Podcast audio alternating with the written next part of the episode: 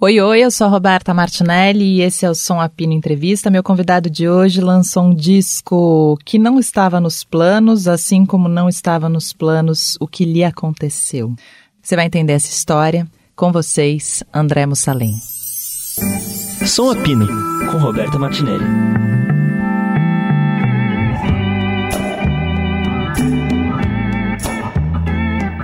André, primeiro, é, vamos começar do começo, vai. Como você começou a cantar?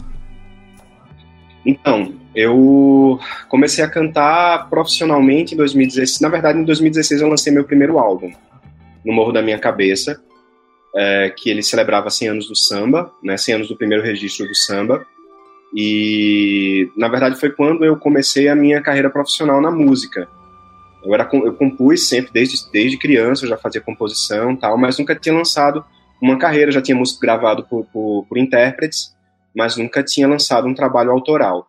Então, 2016 eu considero quando começou a minha vida na, na música. E compor desde criança? Desde criança, desde a época do colégio. Eu me lembro ainda no, no que a gente chamava antigamente de científico, hoje ensino médio, né? Eu já tinha uma composição que eu coloquei em concurso tal. Então, logo eu peguei no violão e já comecei a compor. Tá. E isso tudo em Recife? Tudo em Recife. Tá. Tudo isso em Recife. E aí você considera o seu começo profissional 2016? Isso. Estamos fazendo seis anos agora, né? Eu fiz agora recentemente. Do meu primeiro show, eu lancei o álbum num show aqui no Teatro Eva Hertz, antiga Livraria Cultura. E aí eu, eu lancei esse álbum, foi no Morro da Minha Cabeça. E aí ele começou a tocar e eu não parei mais. Desde então eu venho lançando, esse é o meu quarto, lançando meu quarto álbum agora. Então, desde então, tenho vivido assim, intensamente essa, essa vida da música, porque são quatro álbuns em seis anos, é muita coisa. Sim. E quantos anos você tem? Eu tenho 46. O que, que você fazia antes? Então, eu sou professor e sou também advogado. Continuo sendo. Não larguei. Você sabe que eu estudei mas... direito, né? Hã? Fez direito você? Cinco anos. Larguei no quinto. Olha aí. Olha aí. Eu fiz, eu fiz direito, uh, já compunha na época, na época da faculdade também apresentava show e tal, mas não tinha ainda a possibilidade de gravar um álbum, né? Então é, comecei a advogar, fui ser professor universitário, mas reunindo ali sempre composições para o um momento certo. Quando foi ali em 2000, 2014, mais ou menos, foi eu entrei em estúdio para começar a gravar esse projeto que saiu em 2016. E aí, e você trabalha com que tipo de direito? Eu trabalho com direito de empresa. Nossa. É mais a parte chata, assim, mais CNPJ, tributário, assim, é que eu faço. O André, e você tem aquele, aquele lance que é muito comum, né, eu acho, é, você trabalhando com direito e não sei o quê, e acho que você, me corrige se, se eu estiver errada, mas, ah, eu preciso de alguma coisa, eu preciso trabalhar com música, eu preciso viver de arte, eu preciso respirar, eu preciso disso, é, é você é esse tipo de pessoa? É, exatamente. Assim, direito é muito seco. Eu, eu entrei na faculdade de direito, ninguém, ninguém fez direito na minha família. E aí a faculdade de direito aqui de Recife, ela é muito famosa porque ela teve Carlos Pena Filho, Alceu Valença cursou direito aqui, é, assim, Castro Alves cursou direito. Então, pessoas que eu admirava na poesia, na música, é, cursaram faculdade de direito. Então eu, eu fui para lá porque eu achava que tinha alguma coisa lá, não tinha nada, né? Assim, é completamente árido. Então é, enfim, eu, eu, eu, vou terminar o curso, já comecei. E lá eu, eu, conheci muita gente, inclusive na área da música, assim, né? Tinha gente do, do da época que eu entrei na faculdade, ela ainda estava vivendo o movimento Mangue aqui, então tinha gente que tocava em banda, é, que estava ligado ao movimento Mangue, estava estudando direito também. Então foi, assim, foi, foi uma, um lugar árido, mas ao mesmo tempo de, de convivências que não me tiraram da música. É, é, engraçado você falar isso, né? Porque eu acho que a gente é de uma geração, eu tenho 40, você tem 46, acho que a gente é da mesma geração. E que os nossos, é, quem veio antes da gente, estudava direito como possibilidade de estudar algo de humanas, né? Então, isso. muita gente que a gente admira estudou direito. E a gente foi indo por esse caminho, mas sem saber que não, é, que não era o caminho correto. É, pois é, eu cheguei lá achando que ia ter poesia, música, e assim, era uma faculdade que era só direito mesmo. Era você abrir o código, estudar e pronto. Então é, foi uma certa decepção. Eu ainda fui fazer jornalismo. é, na Universidade Católica aqui, mas também não, não, me encontrei em jornalismo, aí terminei direito. E aí logo em seguida, assim, é, me casei e tal, e, e até que uma intérprete chamada Cris Nolasco, ela veio, ela sabia que eu compunha, gostava das minhas músicas, e veio atrás de mim, assim, ó, queria botar no meu disco. E aí foi a primeira vez que eu vi uma música minha tocada assim com arranjo, tudo, e eu, rapaz, isso aí é o meu caminho, não é só direito não.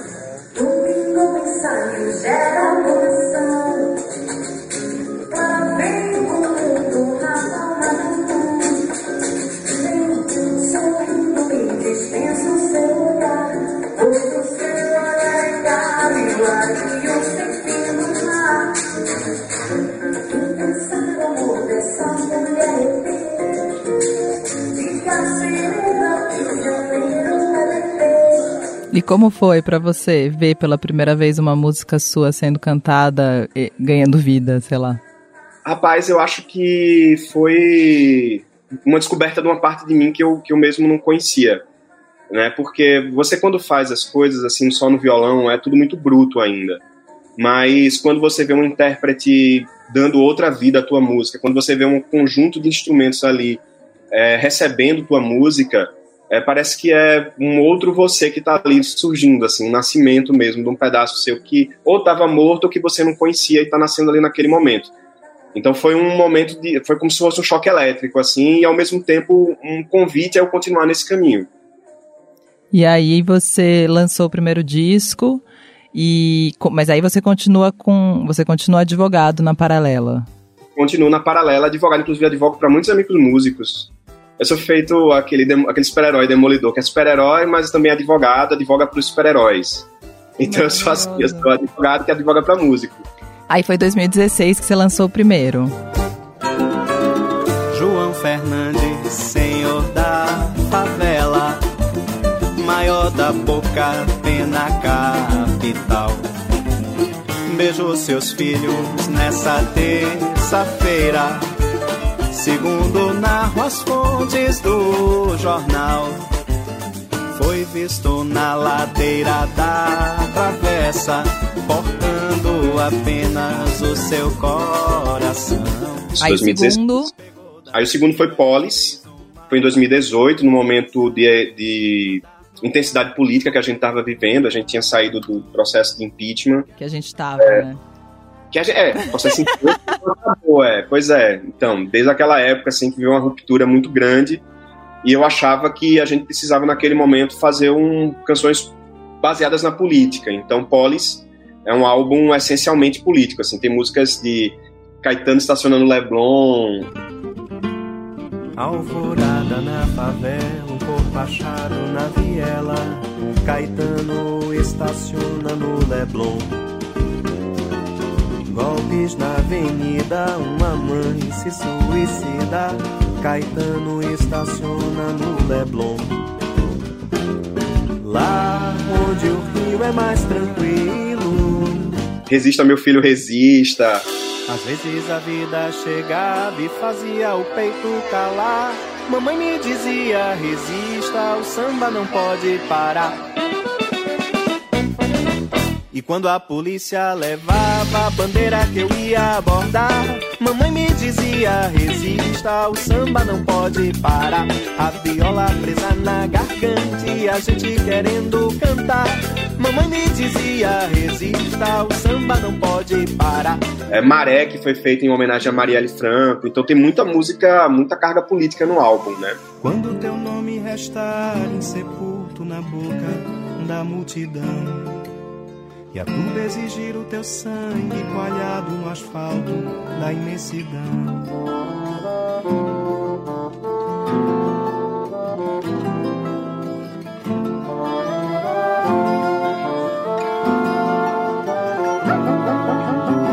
Olha o verso que falta, olha o sol que machuca. Aí o terceiro. Aí o terceiro, eu fiquei pensando assim, o que é que eu vou fazer depois de Polis? E aí foi quando a gente, em 2018, teve as eleições e me pareceu que tudo que eu tinha dito lá, alertado em Polis, não foi muito bem escutado. E aí a gente teve, enfim, um governo que é muito inimigo da cultura e eu fiz distopia, né? É um projeto que começou em 2019 com Gente de Bem, que é um frevo que eu canto com Flaira Ferro. Uhum. Me tira dessa festa chata. Meu coração dilata, é anticareta, me larga no meio da praça. Eu vou ficar de graça, sem eira nem ver, eu vou resistindo com coração te encontrar. Pra gente ser feliz, pra gente se beijar, pra gente se perder, pra gente se achar. Me tira dessa E depois virou dois EPs. O segundo EP chamado Estado de Emergência, que tem cinema democracia em cartões postais. Que é a coisa mais linda do mundo. Ah, obrigado. Se lembra quando não havia essa agonia de distância e coisa e tal? E vê que coisa louca, a gente até beijava a boca em pleno carnaval. Havia até democracia, havia até banho de mar. A gente trabalhava junto pro tempo passar. E ele foi consolidado em junho de 2021, né, num álbum. São dois EPs que transformaram-se num álbum com duas músicas inéditas. Uma, ba- uma baseada num conto de Caio Fernando Abreu, que é Terça-feira, O meu menino é de ouro, de prata negra e marfim. Será que ele põe os seus olhos imensos em mim? Chega sambando bandido, me leva pelos quadris, amarra minha vida inteira em seus pelos febris. e Nenhum Deus Nos Salvará, que é baseado numa entrevista de Heidegger. Nenhum Deus nos salvará, nenhum orixá, nem essa canção, nem tua alinhada mão, nem teu ascendente, fervendo leão. Nenhum Deus nos salvará, nenhum orixá, nem essa canção, nem tua alinhada mão, nem teu ascendente. E pronto, e aí foi o terceiro álbum que eu disse, pronto, eu falei tudo que eu tenho que falar sobre política. E aí vem o quarto álbum, que é um álbum não planejado. É um álbum totalmente não planejado, que é Memórias é, do Capitão Melancolia, das Memórias do Capitão Melancolia. Eu tava, na verdade, compondo para outro álbum, mas eu ia passar muito mais tempo compondo, né? Se dar um interlúdio assim maior na minha vida, que era um álbum que falava sobre as minhas origens, que eu tenho parte da família da Palestina, parte, a família do meu pai é palestina, e a família da minha mãe vem do Agreste, daqui de Pernambuco, né, Caruaru. E eu queria falar sobre o que há de comum e diferente nessas duas regiões geopolíticas, nessas duas situações geopolíticas na minha vida, né? E quando eu estava compondo, começando a compor, discutir com o meu, meu sócio em empreitadas musicais, que é Rafael Marques, a estética do disco, do álbum, é, eu tive a, a notícia em, em setembro de 2021 que eu precisava cirurgiar do coração, fazer um- uma cirurgia que ia trocar minha válvula, aorta, e também parte da, da, da aorta. Eu ia fazer uma substituição de parte da aorta. Por um problema congênito que eu já conhecia, mas que eu não sabia que estava tão grave a ponto de ter que me cirurgiar naquele momento. E aí eu parei tudo. André, você não sabe o Porque- quanto eu sou a pessoa mais hipocondríaca e mais desesperada com saúde na face da Terra, talvez.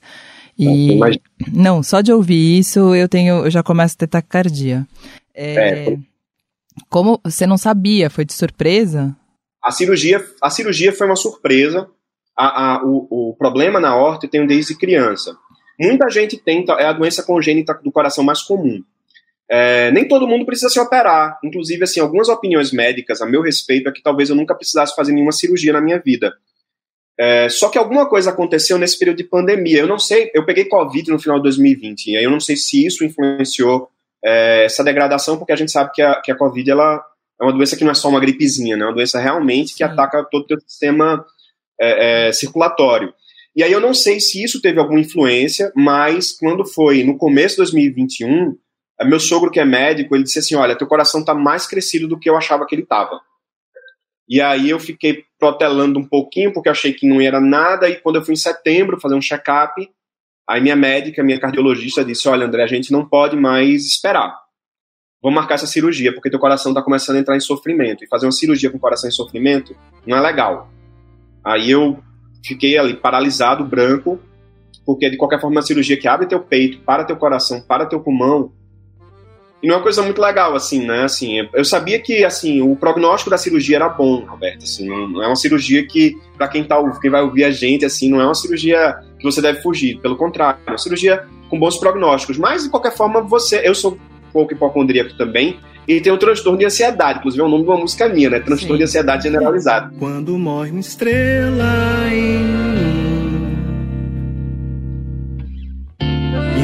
buraco negro sem fim. Devora tudo entre nós Nenhuma luz de mim escapa. É tudo breu na minha boca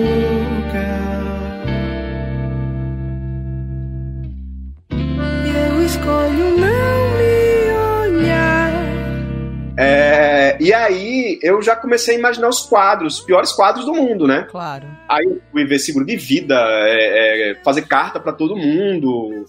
Ai, e eu disse assim, pô, eu não, eu não queria que o meu último álbum se chamasse Distopia. Não queria. E eu tava compondo, quando eu parei de compor para o outro projeto agora engavetado, que vai sair da gaveta agora, é, eu comecei a compor um samba bem triste, chamado Capitão Melancolia, que era uma resposta a Mestre Jonas, do Sá, do Sá da Guarabira e do Rodrigues, né? Uhum. Que dentro da baleia vive o Mestre Jonas, eu amo essa música. E aí eu compus uma música, eu dizia justamente o contrário, né? Que eu queria sair de dentro da baleia porque era necessário alguém conhecer o mundo como ele é, assim, sem essa proteção da baleia. Porque o Mestre Jonas está protegido da baleia, a história é essa, né? E eu queria, na verdade, sair da baleia. Eu queria dizer que assim, é necessário alguém que cante também os naufrágios, né? Que, que tenha essas pessoas que cantam os naufrágios. E eu dei um nome a, essa, a, esse personagem. Disse, ah, esse cara vai ser o Capitão Melancolia. Sempre morei dentro da baleia. E só me encantava com água do mar. Agora eu e pisar a areia do porto em que vou atracar. E aí me deu essa coisa, ah, fazer um álbum antes de fazer a cirurgia, sabe? Correr para fazer uma banda fixa que eu chamei de Regional da Tristeza que Balança, que é o nome que o, que o Vinícius de Moraes dá ao samba, né? Sim. E, e eu disse assim, Rafael, vamos fazer um, um, uma, um, tipo uma banda fixa mesmo, e a gente grava, e gravou em dois dias esse álbum, que é um álbum que eu fiz assim para com as coisas que me são muito queridas. Aí tem tudo nesse álbum, assim, é como alguém já disse, assim, é um relicário de coisas queridas que eu queria, se fosse o meu testamento, deixar. Ainda bem que não é o testamento, mas é um disco muito querido. Nossa, ainda bem que você tá aqui para lançar esse disco e falar tudo isso. Mas essas músicas, essas músicas todas você já tinha ou você começou a compor nesse momento? Só uma delas já existia, que é uma música que eu compus na época da faculdade, chamada Samba da Solidão. Não é Dança da Solidão do Paulinho. Samba da Solidão.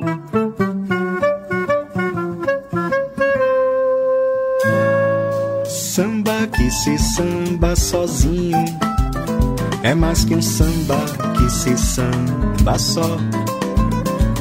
É um certo coração sem ninho no desencanto está pedindo alguém. E se esse alguém.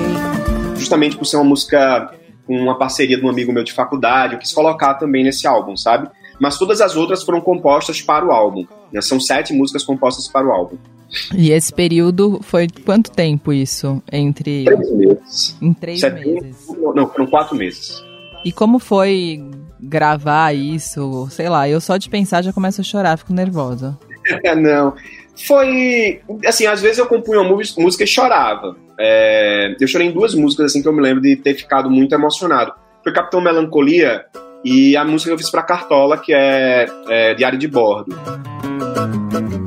Entre a carne e a cruz, onde mora a dor, onde o meu samba fez morar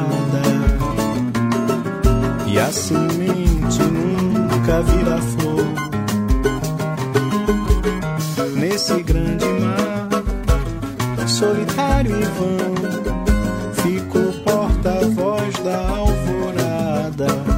E Cartola é uma grande influência minha.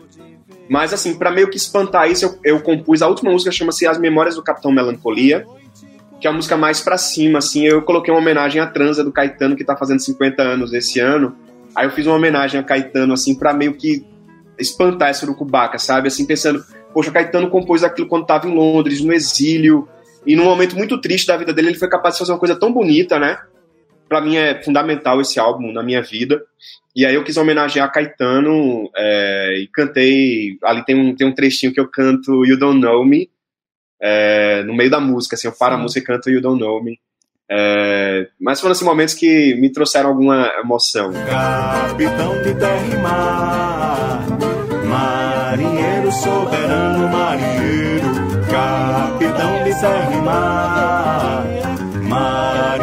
soberano, marinheiro, capitão de terra e mar, marinheiro soberano, marinheiro, capitão de terra e mar, marinheiro soberano, marinheiro, capitão de terra e mar. E eu acho muito bonito, André, porque é, ah, é isso. Você tem essa notícia, você vai para uma operação, a gente fica muito nervoso. Acho que qualquer um de nós, né? Tem um livro que eu amo que chama Um Palhaço na Boca do Vulcão, que é, é. do. Minha cabeça tá muito ruim, gente. Do Nando Bolognese, que é um palhaço, e ele descobriu com 18 anos que ele tinha esclerose múltipla. E ele fala que quando uma coisa dessas acontece com a gente, a gente entende que a gente é o outro, né? E que essas coisas acontecem com a gente também. É. E aí, é, eu acho muito bonito você, num momento desse, que é um momento tão difícil, né? Resolver deixar um disco, né? É, foi o meu testamento, assim. Era um, é, eu, eu tentei, talvez, sublimar um pouco dessa, dessa minha angústia, né? Porque o transtorno dá essa angústia em você, de você antecipar um quadro ruim que não veio e que não vem, porque o, a, a ansiedade é isso, né? É, e eu, a, a, forma que eu tinha de sublimar aquilo era correr pro violão e, e, jogar, sabe? Falar sobre Manuel Bandeira, que é um poeta daqui de Pernambuco, né? Que é, é essencial para a literatura brasileira. É, falar sobre Cartola, falar sobre Caetano, falar sobre é, é, como. Ainda tem a parte política do álbum, que é Noite dos Cristais, que eu compus. Quando foi que nos canaviais deu-se em nós a noite dos cristais? E a multidão ardia em antimelodia E os vidros que quebravam eram nós. Quando foi, meu Deus, quando é que foi Que invadiram os nossos carnavais? Foi quando alguém cerzia as nossas vilanias no tempo ancestral dos nossos pais. É, fala sobre esse aumento da, da, do neonazismo no Brasil, né, esse aumento absurdo nesses dois últimos anos e, e como a gente está vulnerável a isso. E, e, quando é que isso começou? Talvez desde o nosso, nosso nossa, nossa fundação enquanto nação, né? A gente tem isso, assim, a gente é um país que flerta muito com o autoritarismo sempre, em todos os momentos da história. E tudo isso ali naquele momento, para mim, faria, fazia sentido de ser uma viagem, sabe? De, como se fosse uma viagem de barco mesmo. E aí eu fui fazendo essa viagem. E o disco é. ficou inteiro pronto antes da cirurgia? Antes da cirurgia ele ficou prontinho. Mas quando eu saí da cirurgia, eu disse: eu vou botar a voz no, na última música de novo, que eu não gostei da minha voz na última música. Aí, duas semanas depois de cirurgia, eu tava lá no estúdio, botando a voz de novo, refazendo a voz antes de lançar ele. Nossa, André. E como você fez, enfim, é, como você fez para dormir na noite anterior à cirurgia, pessoal? Excelente pergunta, Roberta. Ainda bem que você fez, porque ninguém nunca fez essa pergunta. Eu não dormi. Nossa, André, eu não consigo. Assim, só de me. Outro dia eu fiz um exame ressonância, que tinha que entrar no tubo na ressonância magnética. Eu chorei uma semana. Porque eu ficava com medo de entrar no tubo, depois com medo do resultado. Sei lá, foi um sofrimento infindável para mim aquilo. É, para mim foi bem difícil os momentos anteriores. Eu contei com uma equipe maravilhosa aqui em Recife, aqui a gente é um polo muito muito bom de cardiologia. Eu fui também para São Paulo é, fazer segunda opinião médica, né? Porque São Paulo é uma referência na parte de cardiologia. Mas me senti muito à vontade de fazer aqui em Recife, porque a equipe aqui é excelente. Então eles me deixaram tranquilos dentro da, das limitações que um, uma pessoa que tem ansiedade pode ficar tranquila. Mas na noite anterior eu não dormi assim, né? Não dormi mesmo. Fui foi assim uma noite de, de pensar e fazer um, balanço da minha vida e dizer pronto é agora, não tem o que fazer, vamos embora, vamos em frente. Mas deu tudo certo. Assim, eu saí sem tubo do, da sala de cirurgia, É, foi tudo, correu às mil maravilhas. Isso foi quando a cirurgia? A cirurgia foi dia 27 de janeiro. De 2022. Foi, eu fiz quatro meses de cirurgia no show de Caetano Veloso. Veja que coisa maravilhosa. No, uhum. Na estreia do meu corpo aqui em Recife. E você é um apaixonado pela arte, não só. Me parece muito, assim, engraçado, porque eu venho de uma família, minha mãe é fonoaudióloga, meu pai trabalhou com embalagens a vida inteira, nunca entendi muito bem direito, mas numa empresa de embalagens. E eu, eu demorei a ter um contato com a arte, assim, profundo, sabe? E quando eu fui estudar teatro, sem querer cair para estudar teatro, fui fazer bilheteria de uma peça com 18 anos, eu fiquei encantada por aquele mundo e falei: é isso que eu quero, é esse lugar que eu quero estar, tá, é perto dessas pessoas. E acho que muito do meu trabalho aqui é querer ser atravessada por vocês, pelos momentos de criação, por essas histórias. E vejo você falando, eu vejo muito disso também. Seus pais tinham alguma coisa. Seus pais eram artistas, não? Não, mas eu tenho uma mãe que é arquiteta e que desde e assim ela, ela sempre foi muito apaixonada pela arte. Meu pai é era economista e assim ele, ele não tinha essa, essa, essa aproximação pela arte, mas minha mãe, arquiteta, tinha muito. Então, desde criança, ela sempre me colocou na Escola de Arte do Recife, que é uma escola muito famosa, formou muita gente aqui, é, principalmente década de 70 e 80, formou muita gente aqui, e ela me colocou, então ela me colocou para fazer violão, ela me colocou, quando eu fazia poesia, ela mandava para concurso, e sempre ela foi muito entusiasta desse lado meu. Né? Meu pai já, eu acho que é o lado mais do advogado, assim, coisa mais objetiva, coisa mais mais técnica da coisa. E sua mãe agora é uma grande entusiasta? Ela tá viva? Ela é, ela adora as minhas músicas. Ela não gosta muito das músicas mais malucas, assim, quando eu falo palavrão na música, ela não gosta muito. Mas ela gosta das, das músicas, principalmente quando tem uma, uma, uma, sonoridade mais tradicional, como é o caso de Capitão Melancolia, né, as memórias de Capitão Melancolia, tem uma sonoridade muito ligada ao choro, então ela ela gosta mais, assim, ela, ela ouve. Ela não diz, ela tem uma coisa que foi, acho que foi a, a psicóloga dela que disse assim, que ela não deve elogiar muito os filhos assim, para eles não se sentirem muito confortáveis na zona de conforto. E ela leva tudo que a psicóloga, a, a psicologia diz muito ao pé da letra.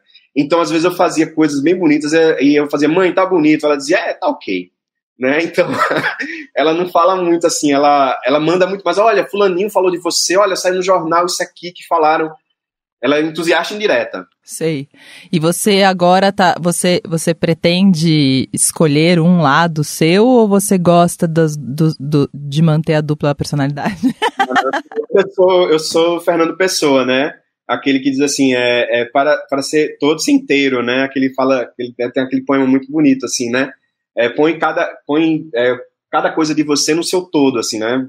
É, é, e diz muito sobre Fernando Pessoa, né? Que ele é, era aquelas três pessoas, mais do que três pessoas, mas sobretudo, né? O Álvaro de Campos, né? O Fernando Pessoa, o Caeiro. Então, assim, é, eu, eu me vejo muito como se fosse o advogado fosse um heterônimo, o, o músico fosse um heterônimo, né? Então, é, por exemplo, aqui em Recife, às vezes ser um músico é meio exótico, né? Para as pessoas que me conhecem, me conheceram sobretudo como advogado.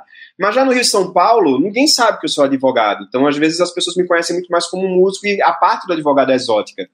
E, e é isso, eu vou, eu vou levando. Eu tenho dois Instagrams. Tenho o Instagram do advogado, pai de família, é, é, enfim, do professor. Que é fechado, e, provavelmente, esse. Não, é aberto, eu já, eu já querendo descobrir. Deixa eu ver essa outra personalidade aqui no seu Instagram. Mussalem 09. eu sigo só a outra persona, né? Eu sigo é o outro heterônimo. que engraçado. E você dá aula do quê? Eu dou direito, eu dou direito institucional. Eu, eu sou um entusiasta da Constituição. Existe um lado muito político em mim, Roberto, desde criança. É, eu sempre gostei de ver programa político, eu sempre gostei de fazer desenhar político, eu sempre gostei de fazer charge. Mamãe achava que ia ser desenhista, inclusive. Porque eu puxei o lado do traço, assim, coisa muito da minha mãe, que desenha muito bem. E, e aí, essa parte política em mim é muito forte. Eu sempre fiz música com alguma preocupação de estar tá tocando alguma coisa de crônica social ali. Desde o primeiro álbum, No Morro da Minha Cabeça, tem isso, sabe? Sim. E é, é, eu acho que essas, tanto Polis quanto Distopia, esses dois álbuns anteriores, é bem o, a relação entre o professor de direito constitucional e o advogado, ou e o músico. eu acho isso muito Bom, várias vezes e várias brigas, né? Eu até o Chico César essa semana fez um, postou uma resposta que ele deu para alguém no Instagram muito bonita, que era alguém falando: "Ah, eu amo você, Chico, mas eu acho que você devia evitar as músicas de cunho político e ideológico". E ele escreveu que estava ali que aquele que ele não podia matar aquilo nele, que era por aquilo que ele fazia. Era super bonita a resposta. É, eu li, eu li essa resposta. Realmente é um pouco como eu vejo também, né? A gente não tem como um artista não vai se posicionar, né? Não tem arte é política, né? Fazer arte hoje no Brasil é um, é um exercício político, né? Muito grande, cada vez mais, né? Muito grande, muito grande, por conta de todas as dificuldades. E eu falo sobretudo para aquelas pessoas que vivem essencialmente de arte, sabe? E aí eu vejo Johnny Hooker falando, vejo o Felipe Cato falando, sabe? Vejo poxa, é, é... Romulo Frois, Karina Bu. Romulo Frois, né? Ele, assim, a Karina Bu, que eu vi o, o programa dela do Som Pina, assim, eu fui ouvir o podcast dela porque é, é, ela passou por um momento muito difícil. Eu acompanho todo mundo, assim, eu tento sempre acompanhar, sabe, essa, essa galera que eu admiro demais. E vendo ela falando sobre essas dificuldades, cara, na pandemia, sabe? Não é só a dificuldade da pandemia, mas a, a dificuldade das pessoas entenderem quanto a arte é necessária né? Aqui em Recife a gente acabou de sofrer uma tragédia muito grande, mas uma tragédia anunciada de décadas e décadas, Roberto, assim, porque aqui quando chove a gente tem esse deslizamento de morro, porque a gente tem uma, não tem política habitacional né, aqui, e aí o prefeito vai e cancela o São João, sabe? Fica aquele gosto de que as pessoas pensam que cultura é, é inimiga, né? Da, da, da, da, como se a cultura você pudesse cancelar para é, é dizer para as pessoas que está tudo bem, ó, eu vou cancelar a cultura. E não é isso, né? A gente não pode ver a, cultura como antípoda, como algo que, que, se antagoniza ao sofrimento das pessoas, né? Porque a cultura faz parte também do sofrimento das pessoas e é, é um alívio para o sofrimento das pessoas. Então, Sim. É, é muito. É... Tem uma, uma lenda, uma lenda, nem sei se, eu, eu, repito isso bastante. Alguém me contou uma vez, não sei se aconteceu, mas que era um encontro entre secretários de educação, com, é, enfim, secretário de saúde, de educação e de cultura. E aí um pediu hospital, o outro pediu é, escola, e aí o da cultura falou: ah, então não tem o que fazer, tem que dar esses primeiro.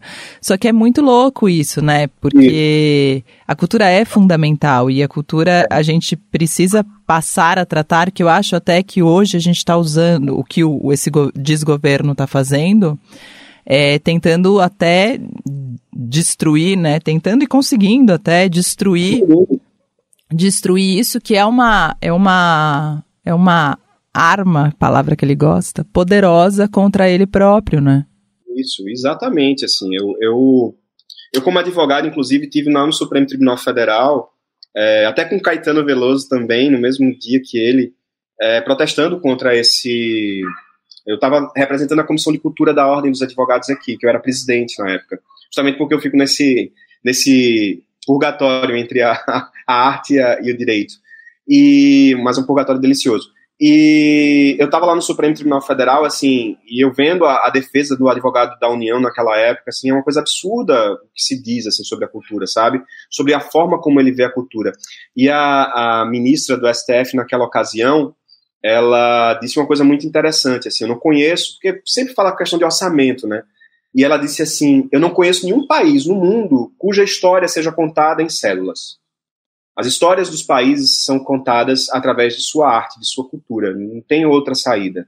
Então a gente não tem outra saída é, para a gente encontrar o bem-estar, a dignidade enquanto cidadão, senão também através da cultura. E se repetiu muito uma frase nesses últimos dias aqui, é, Roberto, que do Gilberto Gil, que ele disse que a cultura tem que estar na, na cesta básica do povo. Né? Quando ele era ministro da Cultura, ele disse isso. E isso é, é, de uma verdade, assim, sabe? O Gilberto Gil é muito feliz nessas coisas que ele fala. E é de uma verdade, sabe, de, de você tatuar no seu corpo, assim, né? A cultura tem que estar na cesta básica das pessoas. As pessoas têm que olhar a cultura como um elemento essencial dos direitos fundamentais da, da dignidade da pessoa humana. Sim, nossa, perfeito, maravilhoso isso. É, e enfim, né, e tendo essas conversas também com, com os artistas, né, e tudo isso que a gente vem passando, é, essa pandemia também deixou de, de presente, não é uma palavra boa, mas de resultado pra gente, um, um, um cenário cultural muito machucado, né, Tanto que artistas estão falando que fracassaram, né? E eu acho que essa sensação de fracasso que eu venho, que as pessoas vêm tendo, é, é financeiro, né? Eu acho, Lance. É, é cara, eu, eu tava vendo um tweet, assim, do, do Johnny Hooker, que é um que é conterrâneo meu aqui, e até mandei um, um, elogio imenso pelo álbum que está lançando hoje, né? Que é o Orgia, que é um álbum lindo que eu já escutei. É, e ele disse assim, sabe, é, crianças, se puderem, não, não enveredem pela música, porque ele disse, poxa, eu fiz um show que lotou, eu só consegui pagar os custos do show, sabe, assim, isso me deu uma, assim, eu, eu fui tomado por uma tristeza muito grande, é, porque eu sei o quanto ele deve estar sofrendo, né, dentro dessa perspectiva, de que isso não está dando um alento financeiro na, na, dentro das expectativas dele, e ele é um artista grandioso, né? Assim, ele, ele é nosso, é um dos nossos modelos de sucesso aqui para quem é daqui de Recife, sabe? Né? De um cara que saiu daqui, participou de programa é, com, visual, com, visibilidade nacional, construiu uma carreira maravilhosa ligada ao cinema daqui também de Pernambuco.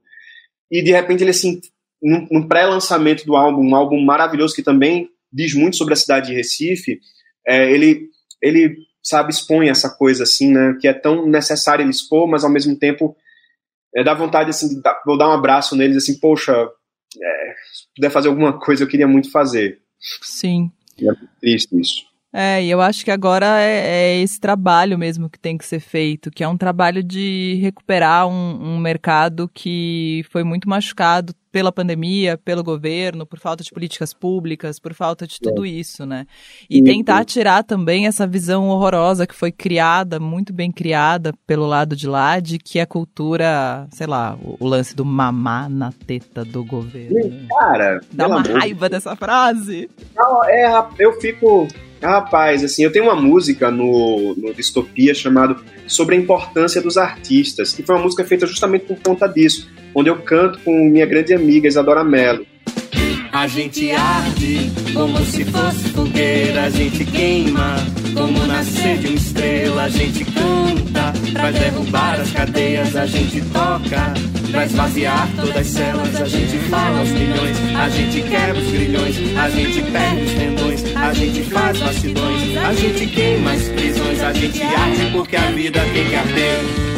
É, e a gente canta isso, assim, né? É, eu digo na, na, na, na, música, eu digo assim: é, nossa carne é de carnaval, mas também rebenta em sangue e dor. Para você suportar o normal, a gente morre e vai fazer teu som. Né? Assim, é, assim, você não suportaria a vida se não existisse o artista. Você não suportaria, ninguém suporta a vida sem a arte, sabe? E as pessoas não, não acham que é uma mamata a vida do artista, sabe? Uma vida extremamente é, é difícil, é difícil você furar bolha, é difícil você fazer conteúdo toda hora, custa dinheiro, custa investimento. Ah, se as pessoas soubessem, assim, que não é fácil, que não existe nenhuma mamata, não existe. Mamata é outra coisa, tá ligada a outra coisa, que a Anitta muito bem deixou exposta aí. Total. E qual que é a sua, falando nisso, né, nas dificuldades e nas trajetórias, qual que é a sua expectativa como artista, assim, você o que, o que você deseja, assim, você, não sei, é, ser muito escutado, é, tocar com alguém? Ah, eu, eu, eu sou tão sortudo, Roberto. Eu tô falando com você aqui, cara. Isso pra mim, ah, sabe, quando eu, quando eu tava lá no, no, na canção do isolamento, sabe, assim, eu olhei apaixonadinho, assim, pra tela da televisão e eu acho que, sabe, assim, eu, eu, tenho muita, eu tenho muito desejo. Eu acho que Quero Quero, que é uma das músicas que está em Capitão Melancolia, fala sobre isso. Querer coisas impossíveis ou que parecem impossíveis é parte da gente continuar existindo. É, eu consegui muita coisa, sabe, assim, a, a, cantar com muita gente que eu admiro, com o Almério, é, com o Zé Manuel, que é um querido, sabe, pessoas que estão lutando aí há muito tempo na música, conseguem, assim, alcançar coisas maravilhosas. Lógico que a gente quer ser mais ouvido, né? A gente quer furar bolhas, a gente quer chegar um pouquinho mais ali, mas assim, eu, eu sou muito feliz com o que eu conquistei, sabe? O meu, o meu currículo até aqui, assim, eu sou muito feliz, sabe? De, de poxa, é, ter, ter boas críticas, tem a galera que diz assim, poxa, teu trabalho é muito bonito, ou você conseguiu me tocar.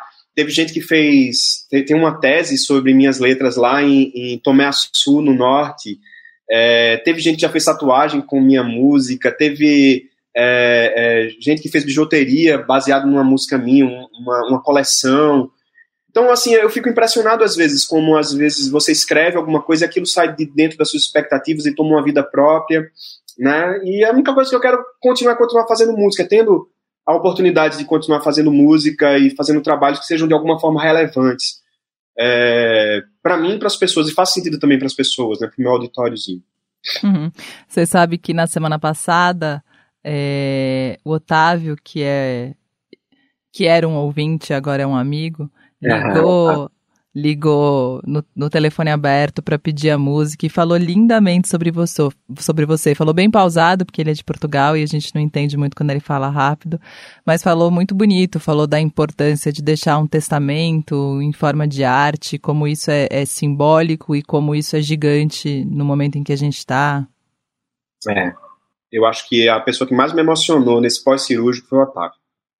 Ele mandou esse texto para mim e eu fiquei com os olhos cheios de lágrimas. Eu disse à minha companheira Renata que assim é, parece que eu estou vivendo todo aquele processo da cirurgia, né? Porque ele captou muito bem cada momento, sabe, de, de ansiedade sobre o que vai acontecer e mas de uma forma muito lírica que eu acho que nem eu consegui fazer nas músicas do Capitão Melancolia. Então, é, sabe, isso é fantástico, né? Quando, quando uma pessoa compreende esse momento seu, isso é, isso é tão bonito, né? É, é aquela coisa, então, é, é, isso, sabe, Roberto, que eu falo assim, quando eu talvez eu não seja um, um, um artista de muitos ouvintes, né? De, de lotar é, festival tal, mas é, eu gosto de ser aquele cara que de alguma forma tocou aquela pessoa de uma forma especial e ela se sentir inspirado a fazer alguma coisa a partir daquilo, sabe? E, e para mim isso faz tanto sentido quanto lotar um, um, um grande teatro, fazer uma grande turnê, faz tanto sentido para mim quanto isso, né? A gente tem falado muito sobre sucesso aqui, né? Isso, isso é sucesso, né? O isso é Otávio, é eu brinco, né, que os meus ouvintes todos ficam falando que eu tenho uma tese de doutorado com sucesso. É. E aí o Otávio, todo dia, quando acaba o programa, ele fala, tá vendo? Isso é o sucesso. Isso é o sucesso. É, isso é sucesso. Eu acho que sucesso é você saber que, de alguma forma, através da arte, você chegou em alguém. Eu, é, eu sei que, do ponto de vista é, prático, talvez, da vida prática, né? Porque existe uma, uma vida prática no artista. É, eu, eu sei que ele precisa muito mais do que isso. Né?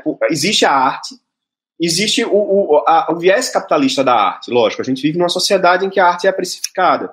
Então o artista, e sobretudo quem vive da arte, tem que lotar teatro, tem que estar tá fazendo conteúdo porque ele é remunerado a partir disso. E eu não, não posso desconsiderar. Mas existe também essa outra parte da arte, que é uma parte mais romântica, né, e que fala sobre é, é, você ser bem sucedido a partir do momento em que sua arte atinge o coração de uma pessoa que atinge realmente, que conforta aquela pessoa, que traz um questionamento, ou seja, você mexe com aquela pessoa, né? Eu acho que são dois lados da, da, da, da moeda, assim. Sim. Muito importantes. André, obrigada, amei falar com você. Eu, eu, eu não te conhecia muito e, e tô mais encantada ainda por você, porque você é tudo que você canta, né? E tem esse seu encantamento pela arte que eu acho que a gente compartilha e que eu gosto muito de identificar em outra pessoa, porque a arte para mim foi uma descoberta fundamental e que acho que mudou o rumo da minha vida de uma maneira definitiva. Então, eu fico querendo, sabe? Eu brinco que eu falo, nossa, meu emprego é muito louco, né? Porque eu faço uma, um trabalho que é assim, gente, escuta isso, escuta isso, escuta isso, escuta isso. Eu fico só falando isso o dia inteiro. Ah, mas, é, Roberto, ainda bem que você descobriu a arte, que a arte descobriu você, porque você é fundamental para a música brasileira. Assim, eu acho que você tem um papel fundamental. Você é artista sem saber que é artista, porque é, é você está nessa, nessa vida, né, com a gente. Então, você faz parte. Né? Toda vez que eu ligo o, o, o Cultura Livre, toda vez que eu ouço você, sabe, ouço você em, em tantos lugares diferentes, assim, você está sempre falando de quanto é importante a música é, e, e, trazendo sempre essas memórias para a gente, né, e pavimentando o futuro de pessoas que vão alcançar talvez é, patamares muito mais, muito mais é, é fundamentais para a música brasileira. A gente não sabe ainda o que vai estourar, né, mas já, já tem gente que já está no Cultura Livre, que está com você no programa do Som Apino. Então, é, é, você tem um papel fundamental na música brasileira. E, assim, eu fico muito honrado mesmo de falar com você, de conhecer você pessoalmente, assim, mesmo que aqui através da tela do computador, mas cara, é, é, é, fantástico isso, né? Eu, eu sou muito grato à, à, à, vida, toda a vida, por estar aqui nesse momento com você. Obrigada, querido. Muito obrigada. Eu que agradeço. Belo, belo, minha bela. Tenho tudo que não quero. Não tenho nada que quero. Som Abino Entrevista tem produção da Drica Marcelino e montagem do Moacir Biasbi. É isso. Um beijo. Até. Me deixe em paz eu quero mais, eu quero o sol que nasce com amanhã manhã. Me deixa em paz, olhe para trás. O meu querer é uma febre tensão.